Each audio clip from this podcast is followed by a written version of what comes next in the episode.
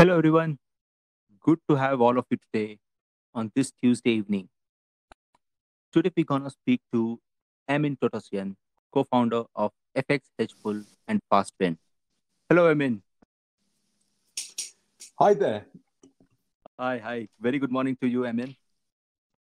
Good morning to all of you. So, uh, to other listeners, guys, a very good evening to all of you here in India. And I was talking about Emin. He's the co-founder of FX Hedgepool and FastFin. He'll be talking about his globe-trotting entrepreneurial journey and what it's like starting a business and advice to all the budding entrepreneurs. So he's joining us from USA, and it's a early morning for him there. So very happy to have you, Emin, today. Look forward to our conversation today. Good, good to be with you, uh, Rushabh, and hi to uh, to everyone who's uh, who's tuned in. So we also got Shashank saying now, he's the brain behind this. Hi, Shashank. Hey, Rushabh. Hey, Amin. Hi, Shashank.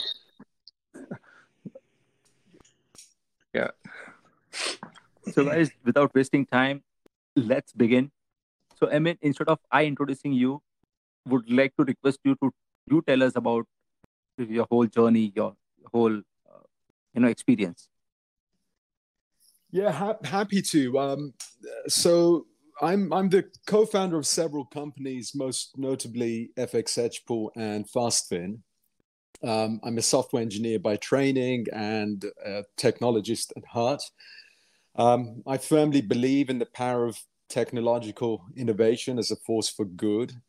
Um, other than that, I'm speaking with you from Boston, Massachusetts. It's uh, 9:30 here in the morning. It's uh, it's actually a bright and sunny morning, um, and I, I gather um, quite a few of our listeners are from top business schools in in India. So thanks to all of you for taking time out this evening to to join us, and and everyone else who's tuned in.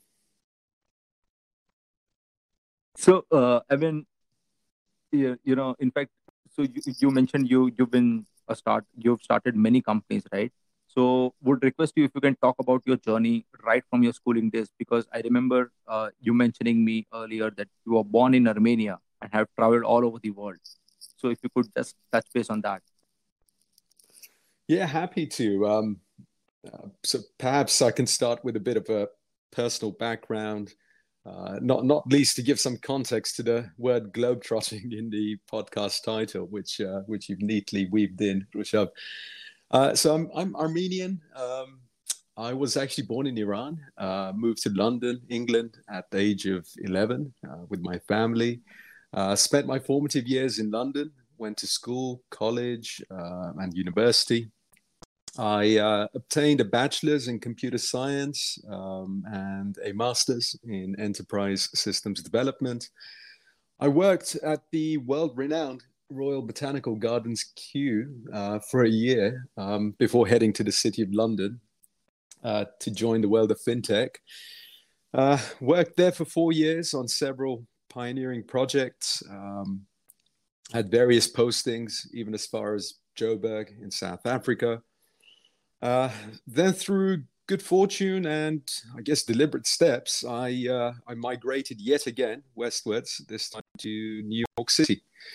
Uh, continued working for uh, the London-based fintech for another three years, and uh, it was around 2014 um, that I started getting the entrepreneurial itch, so to speak, and co-founded FastFin with uh, my then and current co-founder Richard Leader.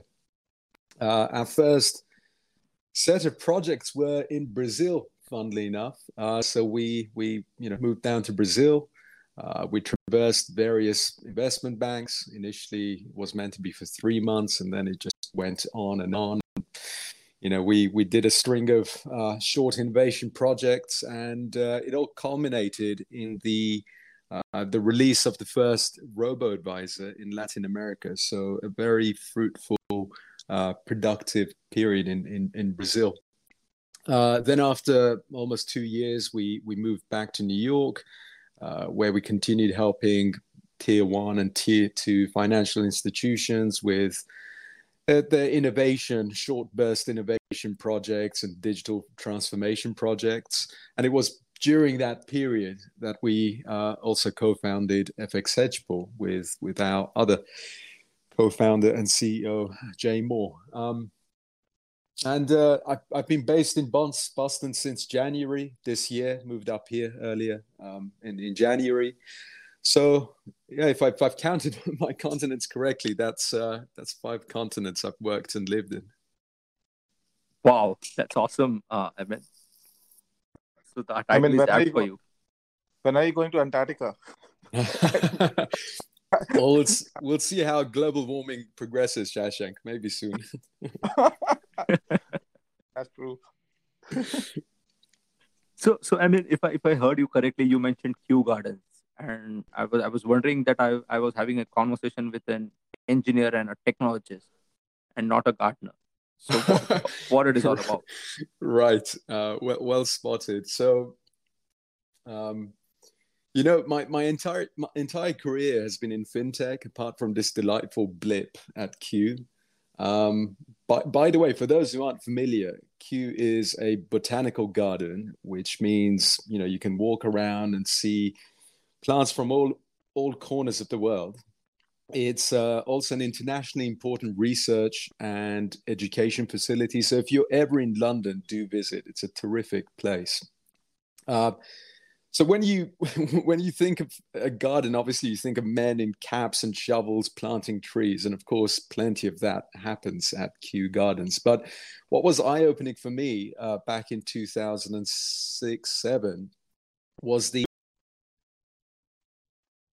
everything from you know, servicing computers to DNA sequencing of plant seeds, uh, quite advanced uh, stuff.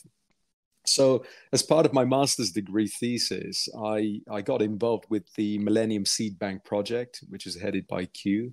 Uh, think of Noah's Ark for seeds. The idea being you safeguard as many seeds as humanly possible uh, inside an underground bunker, flood-proof, bomb-proof, so that you know, in in the event of a catastrophic um, event, uh, you know, we could tap into that bank of seeds and and restart civilization essentially. So you know the, these seeds were were meant to be stored for a hundred plus years.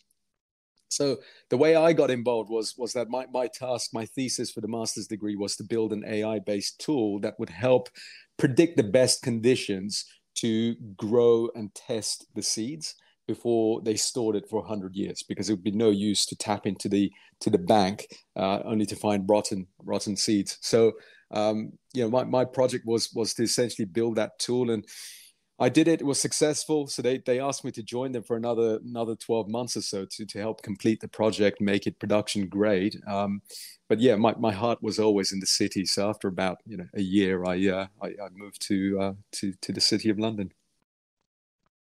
Good that's, that's the so so i mean uh, you know since last one year or or so i think the in my vocabulary when i hear the word seed uh, i only uh, in my mind it strikes as seed funding you know but after a long time i'm uh, seeing a word called seed bank. Yes. Yeah absolutely. It's fascinating stuff. It's it's um yeah check it out. It's called millennium seed bank. And i think since 2000 there's been another similar project in in Norway, I think. Um, another sort of nuclear flood something proof bunker has been built into the into the uh, sort of rock bed. Um, yeah, yeah. In, I think in, that's the the it's called the vault the vault or something, right? Right, the vault. That's the yeah. one. Yeah, yeah, yeah. So, so I mean, uh, but uh, how? I mean, so far in my in my knowledge, I was only thinking uh, when it comes to gardening, it's all about uh, flowers, seeds, and fertilizers, and all those things. But what was the usage of data science there? I mean, if you can just elaborate a bit more. Yeah, happy to. Um, well, they have a division called the Life Sciences uh, Department, which is responsible for for most of the research that takes place. And uh, you know, with the advent of DNA sequencing, with the advent of you know um, data science. They they were able to a understand plants better, um, understand how to safeguard plants, how to potentially uh, modify them genetically to withstand the, the, the changing climates. And you know, you asked about data. Um, th- there was a lot of information that would come in from from the field, and I'm talking specifically now about the, the project I was involved in.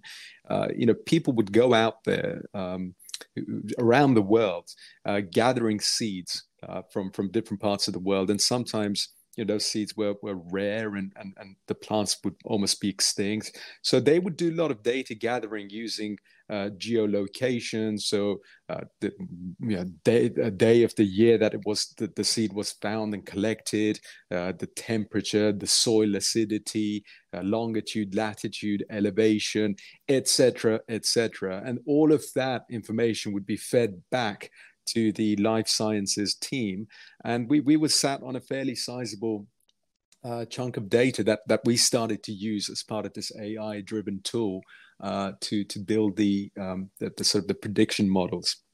Um, and and as, you, as I'm sure everyone knows, you know, DNA sequencing throws out quite a lot of data as well.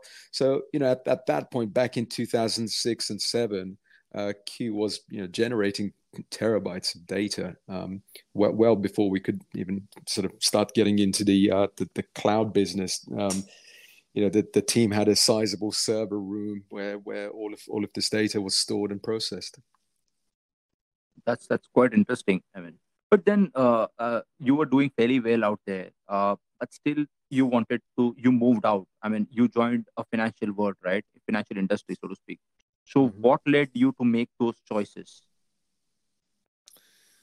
Yeah, so um, it's it's always easier to look back and connect the dots, and I think it's a useful exercise for everyone to do that. It's it's almost like a you know um, kind of retrospective that we that we have for agile projects, but you kind of do it for yourself. And looking back, um, you know that I, I suppose my my heart was always in in the city, right, and uh, it was just something about uh, you know something about the skyscrapers, the way people dressed, and the way they pounded the pavements. It just felt so energizing for me. So you know, I was always drawn to the to the city. And you know, being a computer scientist, I, I thought you know fintech combining financial uh, finance and technology could be an interesting scene to to get into. So, uh, you know, I was having a great time at Kew, doing a lot of meaningful work. Um, but you know, after about eleven months, I started to, you know, I'd successfully completed the project, so I started looking for positions in in in the city. So I applied to a few positions, um, got got a few offers, um, and I narrowed them down to two. One of them, Kaplan Systems, a pioneering fintech, and another was an online gaming slash gambling company. Um, so, you know, at, at, at the same time, these sort of, uh, well, I'd say that, you know, um, I was always again gravitated towards the city, so the, the, the fintech company just felt perfect for me. Um, but at the same time, the the, the online gamification of, of gambling was was the rage back in 2005 around that period. So these companies were making a lot of money, and the salary was great. Um, and so, being fresh and green out of university, I was attracted to the bigger salary.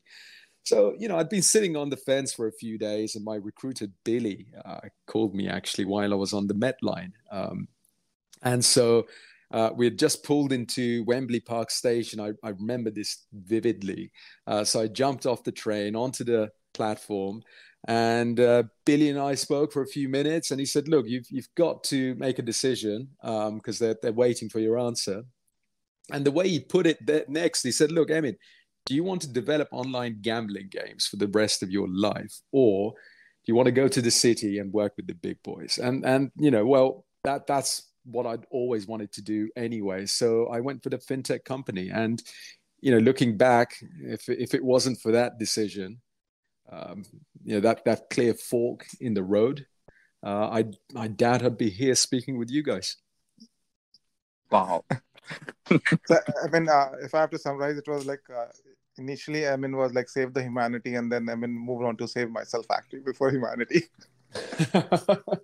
well, I'm, you know, that's why I said it was a delightful blip in in my career. Um, you know, I think it, it's it's a really noble project, and um, you know, what, what I think what's cool, a bit of a tangent. I think what's um, amazing about technology is that you can apply it to so many different things, um, and and there are just so many new frontiers opening up. We, you know, we, we've seen with the whole pandemic situation how you know advances in mRNA and AI and etc. have accelerated um, drug discovery, for instance. Uh, so yeah, I think that there's just you know so many noble fields that that you can go into. Uh, but yeah, Shashank, I think you, you did summarize it fairly. So so I mean, uh, what made you uh, travel to New York? I mean, you mentioned you wanted to have a city life, but but now that you look back, uh, are there any defining moments in your journey that you think that you would wanted to travel so much and explore all these different places? Um, yeah, I mean, you know, we talked about kind of defining moments. I guess, uh, you know, that that sort of decision between, you know, to, to go into fintech was a defining moment.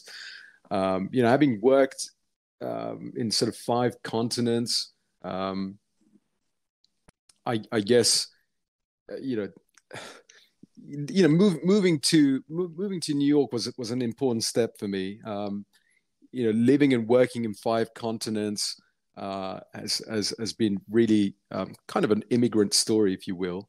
Um, and I'm sure if you if you study immigration carefully, you'll find that you know it's it's fundamentally entrepreneurial, in the sense that you've you know you've got to be innovative. So you know, in other words, when you're continually in the midst of change, um, you know you've got to be good at adapting. Uh, so yeah, I think you know experience of going through um, you know, from one place to another, adapting to new cultures, languages, challenges.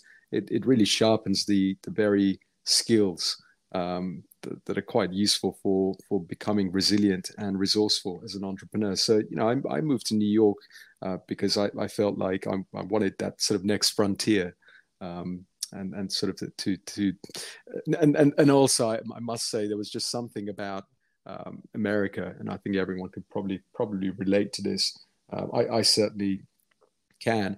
Um, that that sort of draws you. It, it, feels like the you know as, as, as the saying go, goes, it's the land of opportunity, and um, you, know, you feel like if you if you kind of make it here, you can make it um, anywhere. Um, and that, there are songs about that, in fact, about New York City. So you know, for me, it was um, kind of the, the, the next step really uh, that, I, that I felt uh, quite motivated and driven to to take.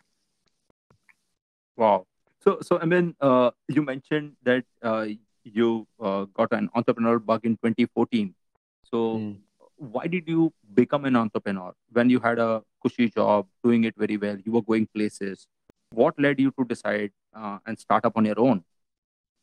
Mm it's so funny you, you use the word cushy because that's exactly uh, what my friends told me back in 2014 when when I was kind of you know talking to them and bouncing ideas off of off of them. And I said look guys I'm I'm about to quit. And they were like you're, you're mad. You know you've got this great position in New York City um, and uh, why are you taking this risky leap? Uh, so you know I've always been I've always had strong opinions, I think it's fair to say, about how businesses should be run.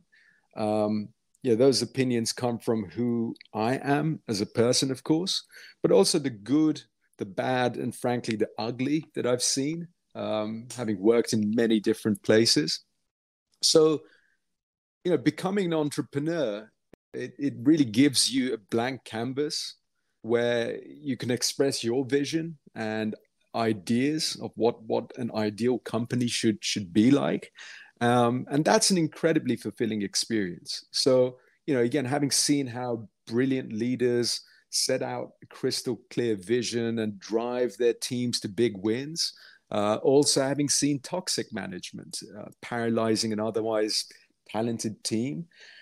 Um, you know i wanted to apply these lessons um, to to a company from scratch.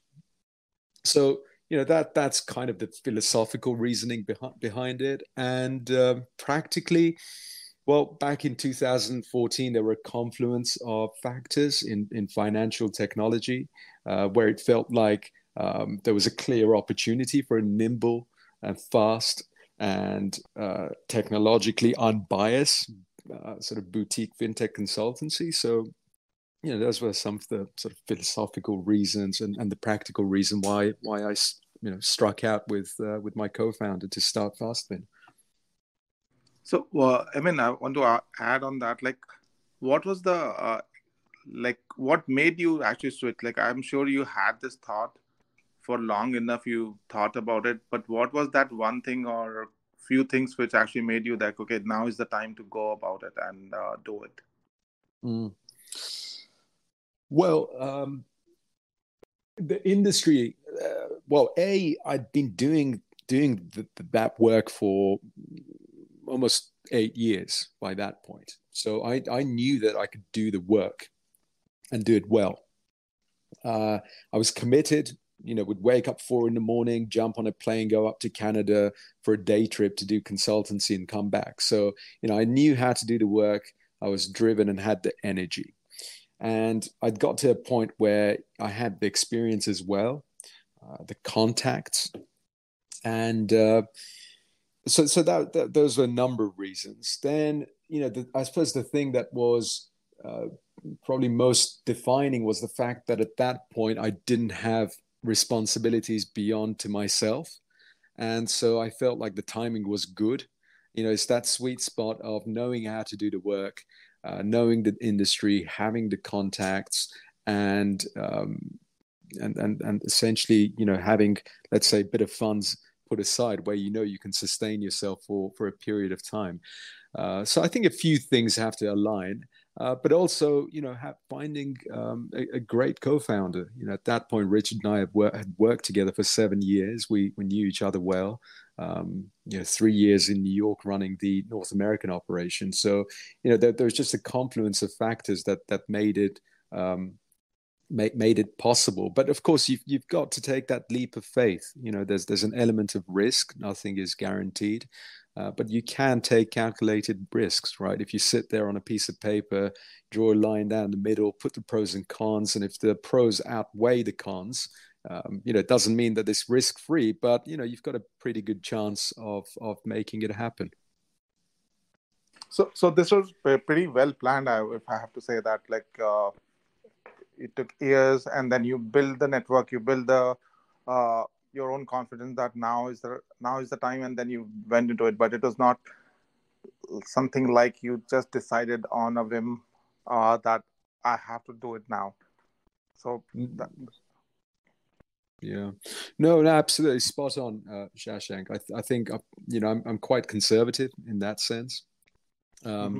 you know i do take take risks uh, life is a risk you know, you cross the street, that's a risk. But um, you know, you you can take calculated risks. I think it's important to to think carefully about it and not just strike out, uh, because then at that point you're just gambling, right? Um, mm. So there, there are some few steps I think that you can take, which frankly are quite common sense. For instance, um, you know, put a bit of money aside um, to to to sustain your lifestyle for at least 12 months um, you know in my experience you need a bit more because you know you go through your your business and and the first few months are a bit a bit of a trial and error even though you've you've planned as well as you can you you know you go to the market and sometimes they they want something different or there are delays in in, in building the product etc etc so yeah there are a few things that you can put in place that that you know uh, improve the chances of success you know i think these the stats on startups is uh, is is pretty dismal. Uh, I think nine out of ten, or something insane like that. Nine out of ten startups fail in the first twelve months, and I, am pretty sure that's because of people just saying, "All right, let's let's try it out." Um, whereas starting a business is actually very difficult, so you've got to plan ahead. Hmm. I think I mean you made an interesting point here. Uh, so uh, though you planned it very well, right? But execution is very important, right? I mean, uh, it's like uh, many times we have seen on this show as well where students are asking these questions that I have an idea, right? But somebody else also, what if somebody else steals that idea, right? But but everything boils down to execution. So uh, can you share any specific challenges that you also face? Because though you had planned everything properly, but still there must be some challenges that you faced in your journey. Yeah, absolutely. Uh, quite a few actually. Um, it would probably take um, it would probably take a whole podcast to uh, to go through them.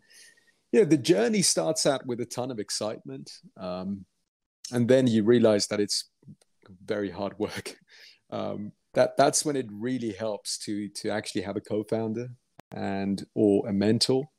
Uh, but you know, it's important not to give up. You know, keep keep an eye on the bigger picture. If you still think you're onto something good, then keep going. Um, but if, if it's clear that actually this isn't what you should be doing and, and, and, there is no need for your idea or it's it's a marginally better idea than something else, then of course you've got to pull the plug and maybe pivot. Uh, that that's really important too. Um, I think what happens generally is uh, what you know. I think what what helps is is putting aside uh, and because you, you asked about challenges, right? And you're gonna you, you're gonna come across challenges almost every day. Right? That there's just nothing new about that in the life of an entrepreneur. But what what has helped me, and this is something that that I had to practice at and, and get better at because it, I don't think it necessarily comes naturally to everyone, is to be able to put your um, ego aside. You know, I, have I've always said to to everyone in the team, um, you know, put put put your ego aside. Just hang it outside the office before you step in right? And and that way you can approach challenges with a clear and open mind. Um, that's especially useful when you're collaborating with others. Uh, i think you know ego and emotion uh, clouds your judgment and, and it stops you from being able to approach challenges in a lucid and, and impartial way so yeah, I mean, you know, lots of challenges that I've come across. Uh, it will take forever to, to to go through them, but the point is, uh, expect them, deal with them, and you know, expect another one. I think you, you made it. Uh, you made a good point, Evan, and uh, I could I could clearly imagine Shashank accepting and nodding his head on all the statements that you made. You know, so because he also goes through the grind, I'm sure, on a regular basis, right? So, uh, so me and Emin have chatted quite a few times about these kind of stuff, and uh, and uh, like Emin's philosophy and my philosophy are pretty much aligned on a lot of stuff. Actually, like how to run a company, how to empower employees, and how to actually about the ego stuff. We talked about the respect. Uh, so I mean, like uh, I'm like I mean, it's like a few steps ahead of me on like how to establish a company and how to build a company, and I'm uh, keenly looking forward to uh, build something uh, an org almost like what Amin has done. That's very, very, very kind and generous, Shashank. I think you're you're definitely downplaying your your success. Uh, I think uh, you know again, just to echo echo your your words. Uh, you know, you you know are definitely on the same wavelength when it comes to the philosophy of of you know business and and people i think probably more importantly. Um, and you know having been neighbors at the world trade center for for, for a few years we've, we've enjoyed conversations uh, about all of this.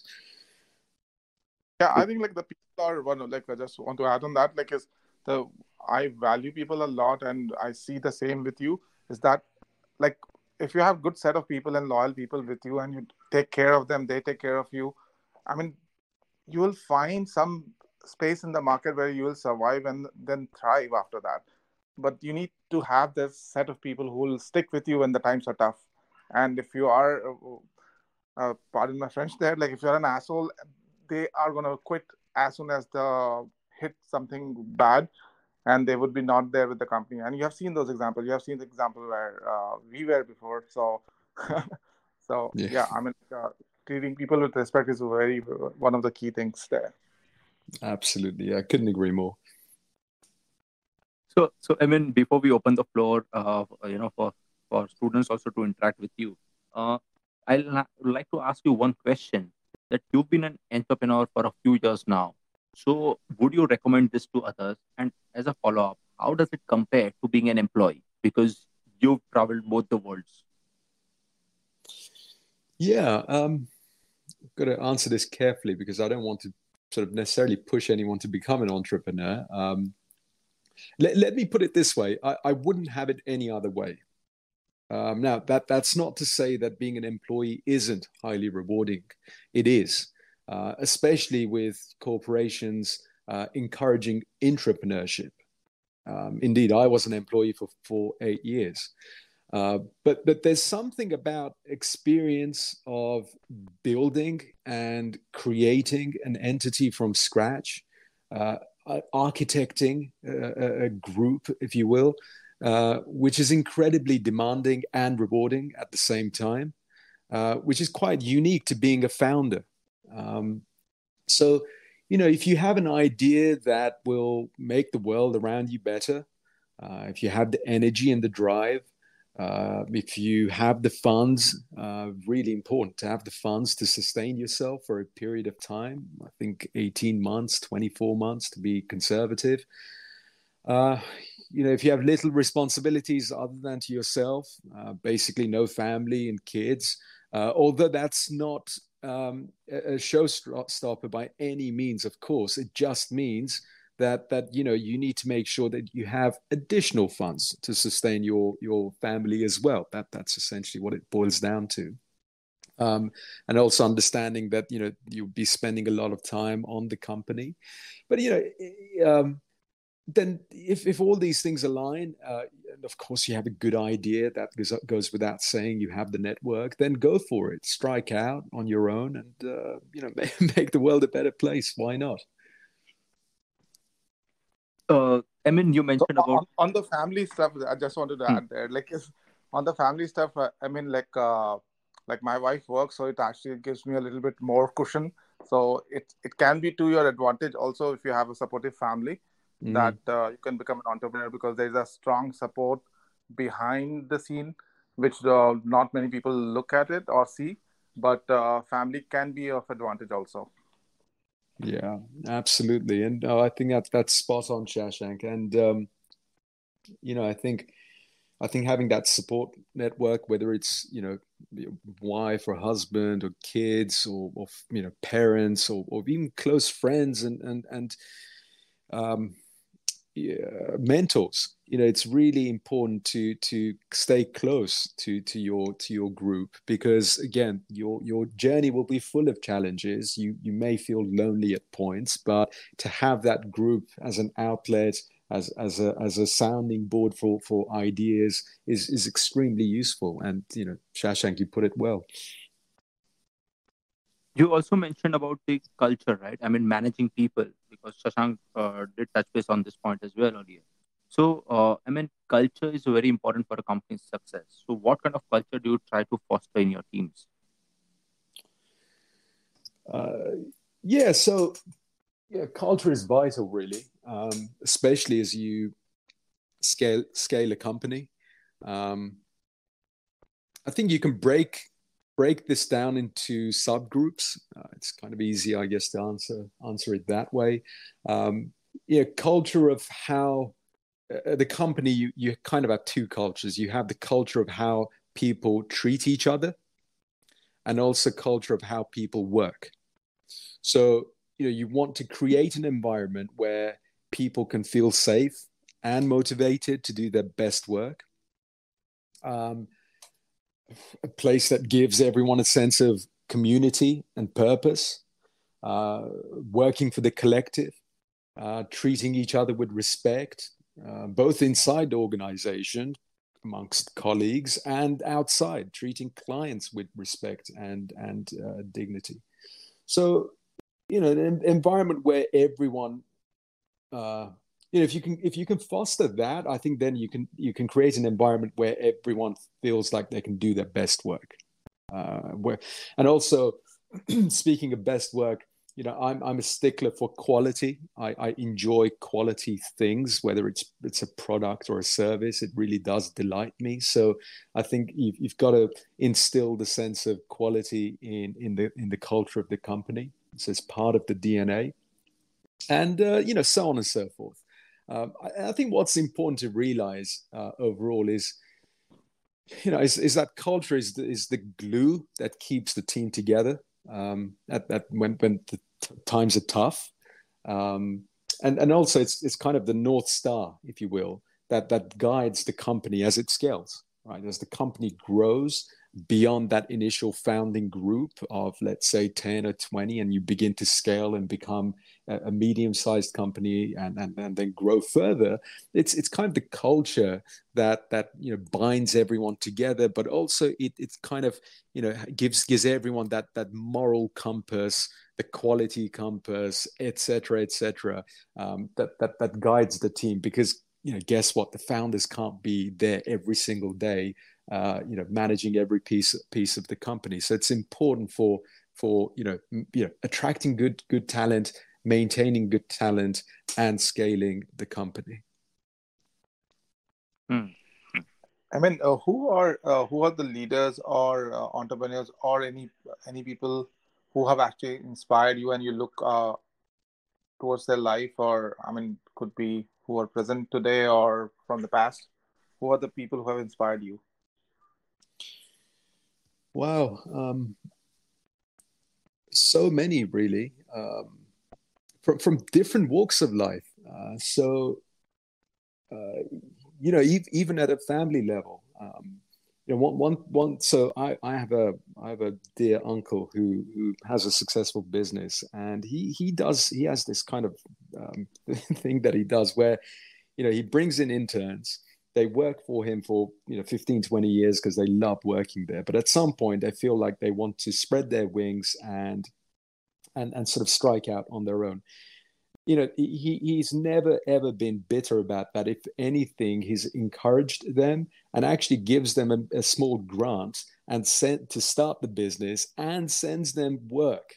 So he sort of takes away work from his own company and sends work for the for these sort of uh, for, for, for, for his um, the, the person who's leaving the company just to get them started.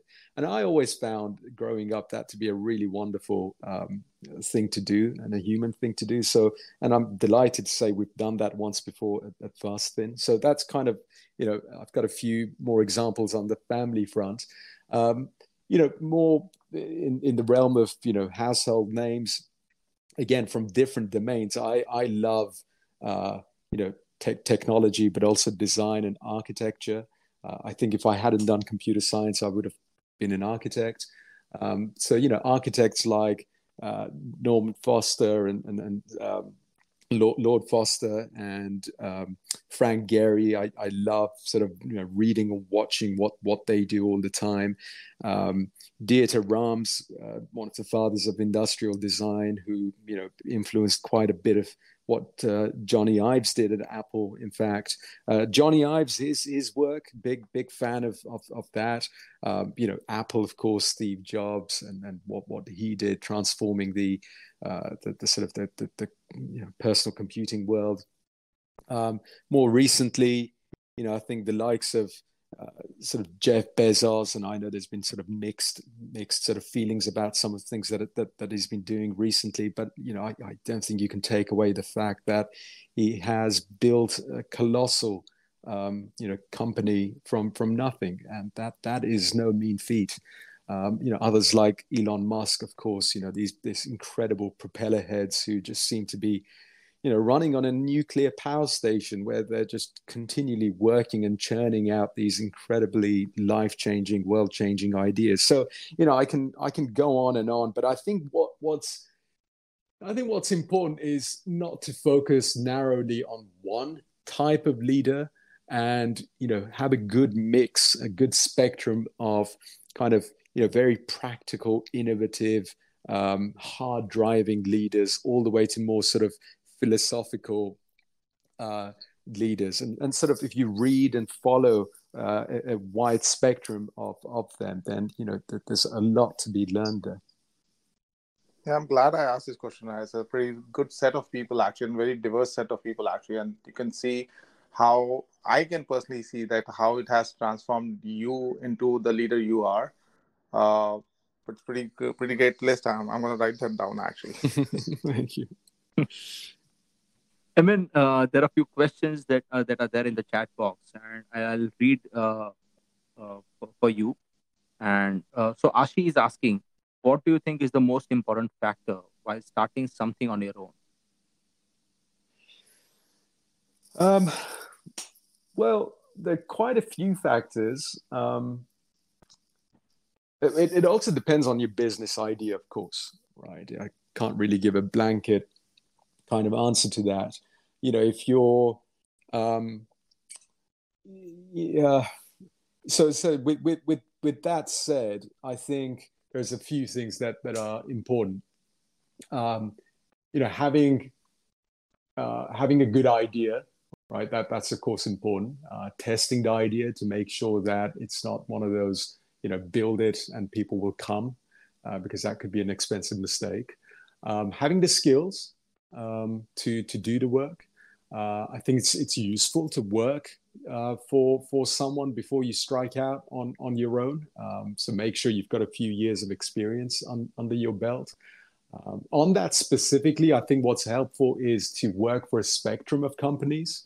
Um, so a small company where you can be close to the various departments in, in a company where you can get a taste of product and sales and marketing and PR and finance, etc. But also a large organization where you can see how a, a well-oiled machine uh, like Amazon, for instance, works. You know the the, the incredible op- operations that are in place, the processes and the procedures. So you know you you, you at that point you're going to have a well-rounded understanding of how a business works, and you can take all of that and fold it into your own business. Um, having a good net network, you know, start networking, start early, and keep keep doing it. Um, there's this uh, sort of cliche: your your network is your net worth, um, as it's as it's always said. Uh, and there's truth in that, right? Because if you're if you're working in isolation and you come up with this brilliant idea, but you can't get it out there, um, then it's just going to sit on the shelf and become an academic study. It's not going to be uh, helpful to to anyone. So you've got to be able to network and use that network to to spread your ideas and monetize it at some point. Um, be able to hire, right? I mean, we. Um, you know, another important department of a company is HR, human resources. You've got to be able to initially um, hire the right talent for the right position, be able to maintain um, your talent and also be able to empower them to to help you scale and grow the company as you become more and more successful. So yeah i you know i can't give a single word answer unfortunately to that. So just bear in mind that a company has it's it's a little bit like the human body right? It has a number of vital organs and yeah. you need to be aware of each one of them and you know you don't need to be an expert at every single thing. In my opinion you, you need to be really good at um, at, at the product right? And product slash service and the sales. Um, and the rest you can kind of you know outsource to trusted parties and you know eventually over time as you scale bring them back in house um, but again, you know, you don't have to be an expert in sales and product. Like when we when we co-founded FastFin, you know, I was the the the, the person who could build the product and um, to, to sort of click, create this very sort of you know uh, coarse-grained division, if you will. Uh, I, I, could create the product product in the sense that I could sit there, design it, and build it, and code it, and release it. And Richard was really, really good at um, evangelizing and selling it, um, you know, at a wide network across different different countries and continents. So, you know, you don't have to be an expert in in all of this. You, and that and that's where having one or two co-founders is is incredibly useful. True, true. Uh, so we have Pankaj on the speaker panel. Pankaj, please uh, go ahead with your question. Yeah, so the question I had was so I just wanted to know that how did you overcome your financial challenges? I mean, and how did you actually adjust to not having a steady paycheck for the initial years of starting out? Thank you for the question. So, um, if, if, if I may, I'm going to answer that question more broadly um, with, with a view on kind of funding. Um, so, it, it really depends again on your business right? If you're if you're getting started with a b2c idea um, then maybe all you need is a few thousand dollars. Uh, whereas if you're you know if you're competing with tesla then of course you're going to need a massive amount of capital. Uh, so depends on your business. Um, so you know let, let me kind of take a step back again and, and sort of tie this back to why i became an entrepreneur I, I struck out um, b- because I had a strong I had strong opinions on how to do things, and rightly or wrongly, uh, you know, we've been able to do to do that to do what we saw fit because um, we, are still privately funded uh, and, and and owned. So you know when you when you take a large amount of funding and you take it too early, uh, you know you give away a lot, but also you lose control sometimes. You know you've got investors who breathe down your neck, inhibit your expression as a founder, and um, you know they can become backseat drivers, so to speak.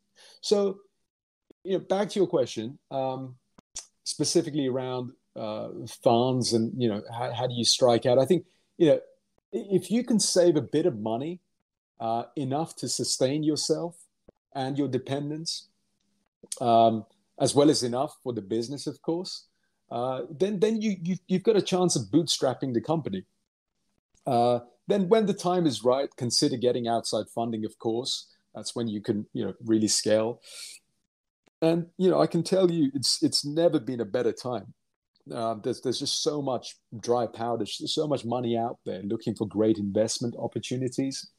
That you know, if you've got a good idea that that's been proven, you know, ideally with a couple of um, you know clients, paying clients under your belt, then then you can get funding. But um, you know, for me personally, when I sat down and thought about striking out, I was adamant that I did not want to um, drastically change my lifestyle. You know, I was living in New York, um, in the city, uh, you know, going out for dinners with friends and etc. etc. So basically, you know, it wasn't exactly chips and beans uh, back in the student days, and I didn't want to lose that that that lifestyle because I thought um, that that it would potentially uh, exasperate the whole sort of journey of, of being an entrepreneur. So I sat down and did the math essentially. Uh, how much am I spending on rent every month? How much am I spending on other stuff?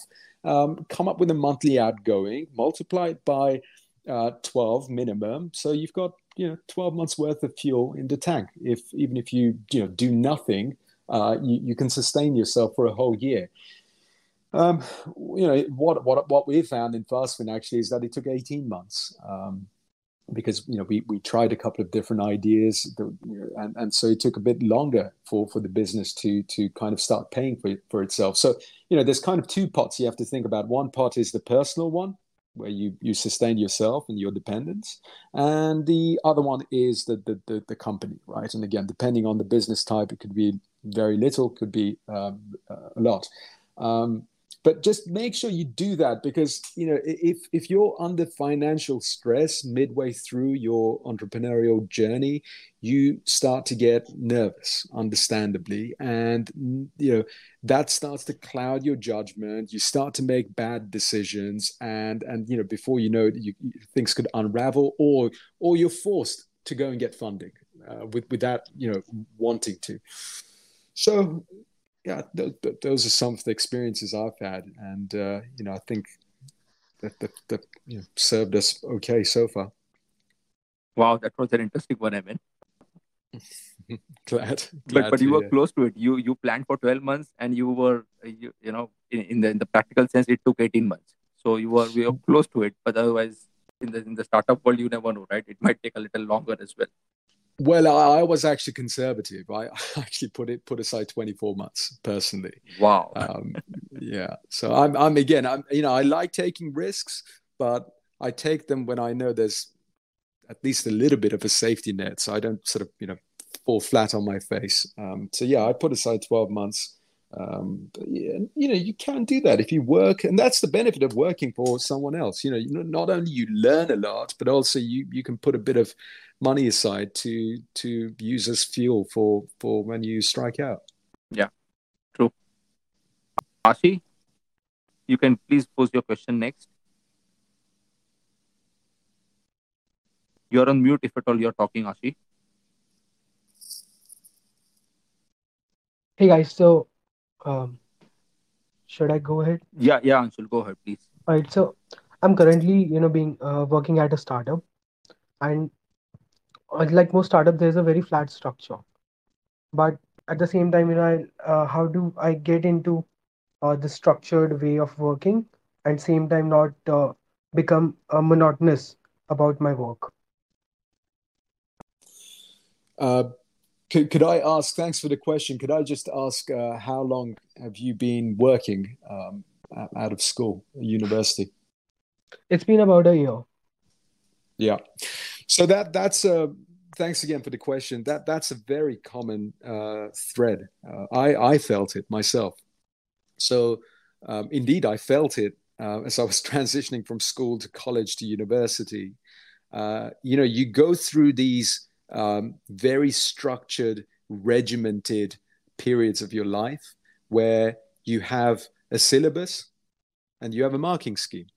And if you do A, B, C, you're going to get this score. It's just very, very simple. And you, you know, you, you go in at a certain time, you finish at a certain time. So it's very regimented, right?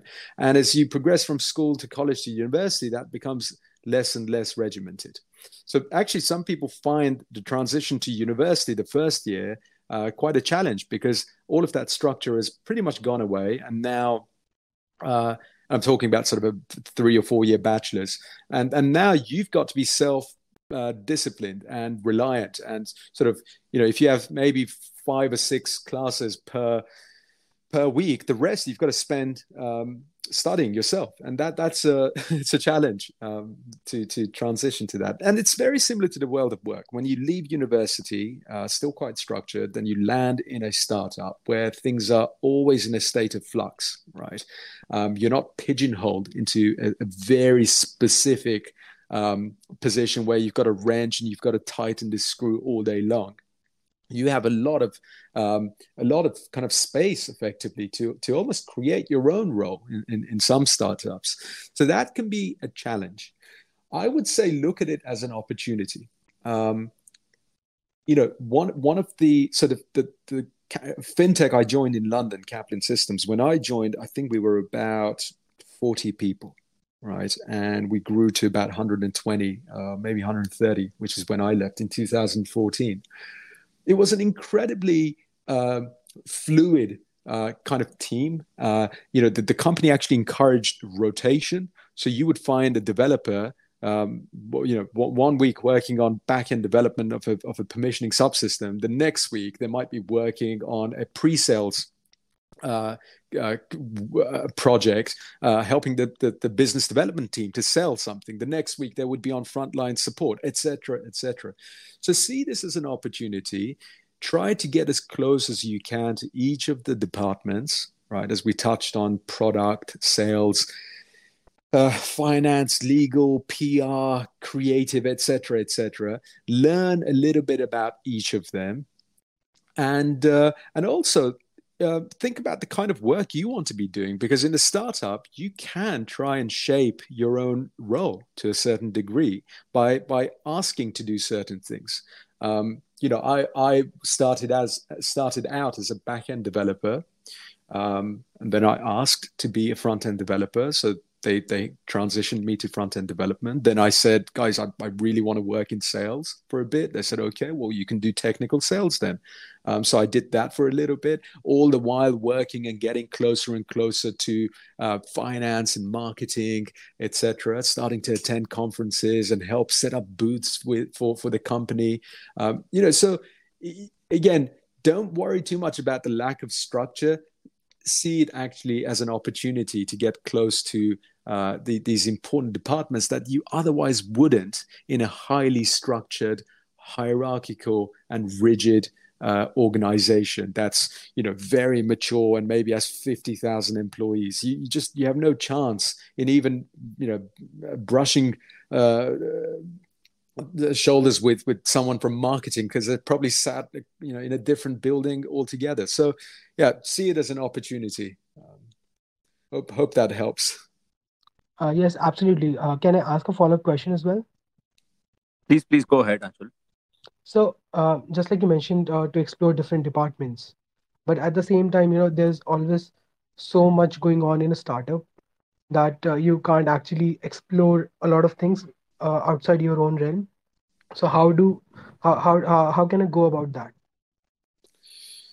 Yeah well time. Put in more time. Simple as that. Um you know, you could see it as extracurricular. I, I remember this occasion. It was a Friday evening. Um, I was still in the office at it's probably 11 p.m. and it was just me, and I didn't realize there was anyone else there. Um, and and our CEO and founder Paul Paul Caplin actually came to me and he said, "Emin, what are you still doing here? It's a Friday evening. Go and enjoy yourself." And you know, I was sat there engrossed in you know reading about what what the sort of business development team team was was was doing with um, you know with with various clients and you know the pre-sales work that they were getting involved in. And this was before i even got involved with that particular department. Now i, I was very fortunate that the company was quite open and transparent about a, a lot of these things. Um, so there was you know opportunities to to essentially read about um, you know various aspects of the company. But yeah you're right. I mean you know you, in a startup you're given a lot of work to do um, and that's how you know you, you accelerate your learning. Um, but you know weekends I, I used to work weekends all the time. Um, again extracurricular would, would read about what the marketing team was doing. I would uh, read about the industry generally. Um, so yeah I, th- I, think frankly it just comes down to um, uh, you know uh, ma- making additional time to do uh, over and above what what your uh, yeah quote quote unquote what your day job is Uh, so thank you so much for that. So yeah, my mean, pleasure. I think it, it was an uh, you know uh, we had asked you for an hours of your time, and but before you leave, I think I would like to ask you one last question. Is about the advice that you would like to give to the uh, student community who's, who's listening you live, right? Uh, about getting into entrepreneurship or or anything. Yes, happy to, and it's it's been a delight to uh, to speak with you all, and um, thanks for thanks for the questions. Um, well, I I just say that whatever you do, there's going to be ups and downs, um, but just try every day to make the world around you a little bit better, uh, and if you can do that, then you're you're a success. Um, also, I, I, feel quite strongly about this. We touched on it a bit earlier. Um, you know, once you have a team, treat them well. Uh, you know, the way I see it is, you know, everyone in, in the team is someone's son or daughter, someone's father or mother. Essentially, everyone of them is loved.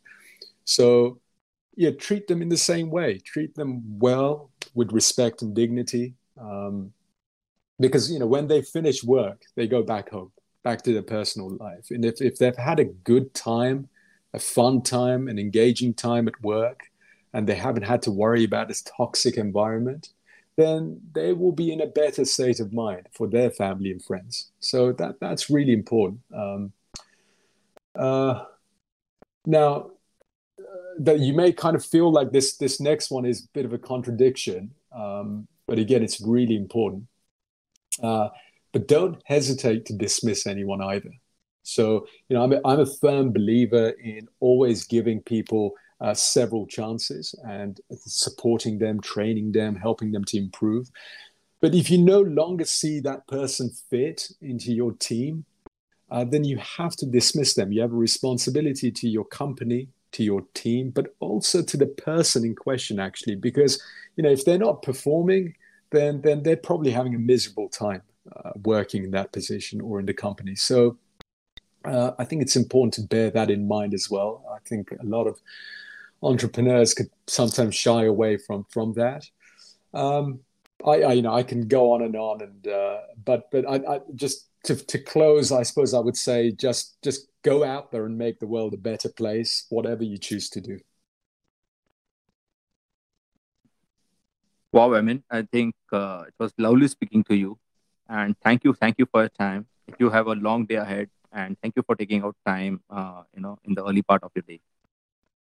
My pleasure, and I'm wishing all the, uh, especially the students who, um, who, who tuned in, wishing you all a successful, um, you know, end, end to your studies, and anyone who's, who's, currently just, you know, sort of working at startups and, or, or an entrepreneur, um, you know, wishing you guys all the very best, um, and and um, looking forward to hopefully speaking with all of you at some point soon.